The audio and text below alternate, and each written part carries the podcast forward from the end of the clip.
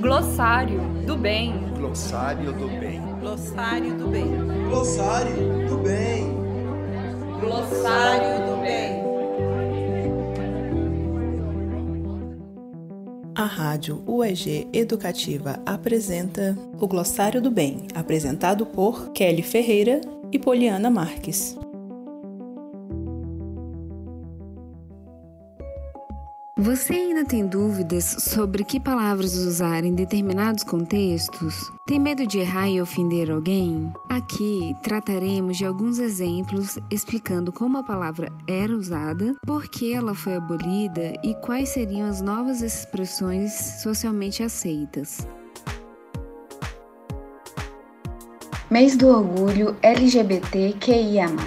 Você sabe por que essa data é comemorada? Nunca é tarde para aprender. Vamos lá.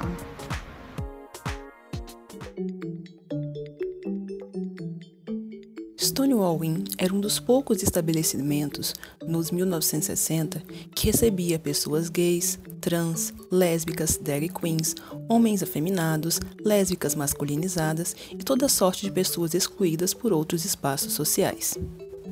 Constantemente a polícia aparecia por lá para prendê-las, prendê-los, mas com o tempo foi perdendo o controle da situação.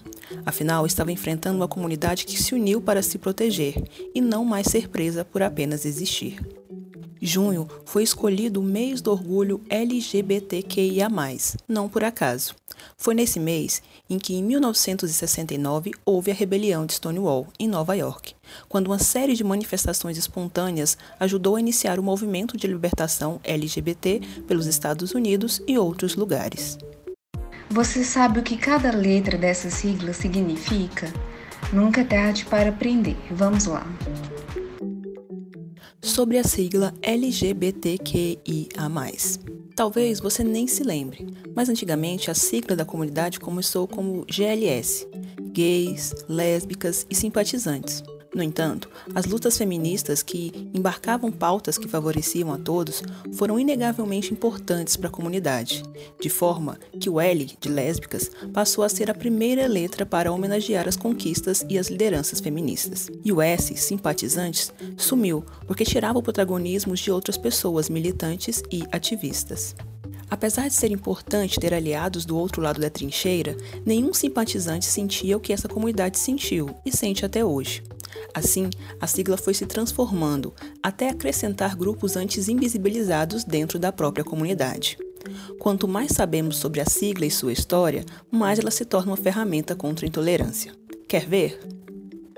A sigla é dividida em duas partes: LGB, que diz respeito à orientação sexual, e TQIA, que diz respeito à identidade de gênero. O L é de lésbicas, toda mulher que se identifica como mulher e tem preferências sexuais e afetivas por outras mulheres. O G é de gays, é todo homem que se identifica como homem e tem preferências sexuais e afetivas por outros homens. O B é de bissexuais, pessoas que têm preferências afetivas e sexuais pelos gêneros masculino e feminino. T é de transexuais, travestis e transgêneros, pessoas que não se identificam com os gêneros impostos pela sociedade, masculino ou feminino, atribuídos na hora do nascimento e que têm como base os órgãos sexuais. Q é de queer, pessoas que não se identificam com os padrões de heteronormatividade impostos pela sociedade e transitam entre os gêneros sem também necessariamente concordar com tais rótulos. O I é de intersexuais. É o termo usado para descrever pessoas que nascem com características sexuais biológicas que não se encaixam nas categorias consideradas típicas do sexo feminino ou masculino. E assexuais são pessoas que não sentem atração sexual por ninguém, podendo ou não se interessar por envolvimentos românticos. O mais engloba todas as outras letrinhas, como o P de pansexualidade, que é a atração por pessoas independente do gênero ou da orientação sexual delas. E entre essas outras letras estão outras diferentes maneiras de se identificar, de amar e de expressar sua sexualidade ou seu gênero. Ou seja, ainda temos muito a aprender. E agora, é só entender a nomenclatura e todo o problema se resolve? Depois de todas essas informações, podemos nos posicionar frente ao evidente desrespeito à comunidade LGBTQIA, na luta pelo direito a lugares políticos, à voz, ao pertencimento, à existência, especialmente hoje, quando há tantos grupos de origem religiosa fanática os agredindo e diminuindo sua história. O que sabemos é que todos juntos somos fortes. Os LGBTQIA, são uma comunidade muito forte e organizada mas não é preciso fazer parte dela para defender, apontar, tomar partido quando algo não está certo. É papel de todos nós fazer o certo e garantir que os direitos humanos universais se cumpram. Hashtag Aliados pelo Respeito. Toda a equipe do Glossário do Bem, nesse mês do orgulho, deseja muita força, muita proteção e mais direitos para a comunidade LGBTQIA. E essa mulher lésbica que fala com vocês deseja que todas e todos nós estejamos vivos. Vivos, bem e amando. Até a próxima!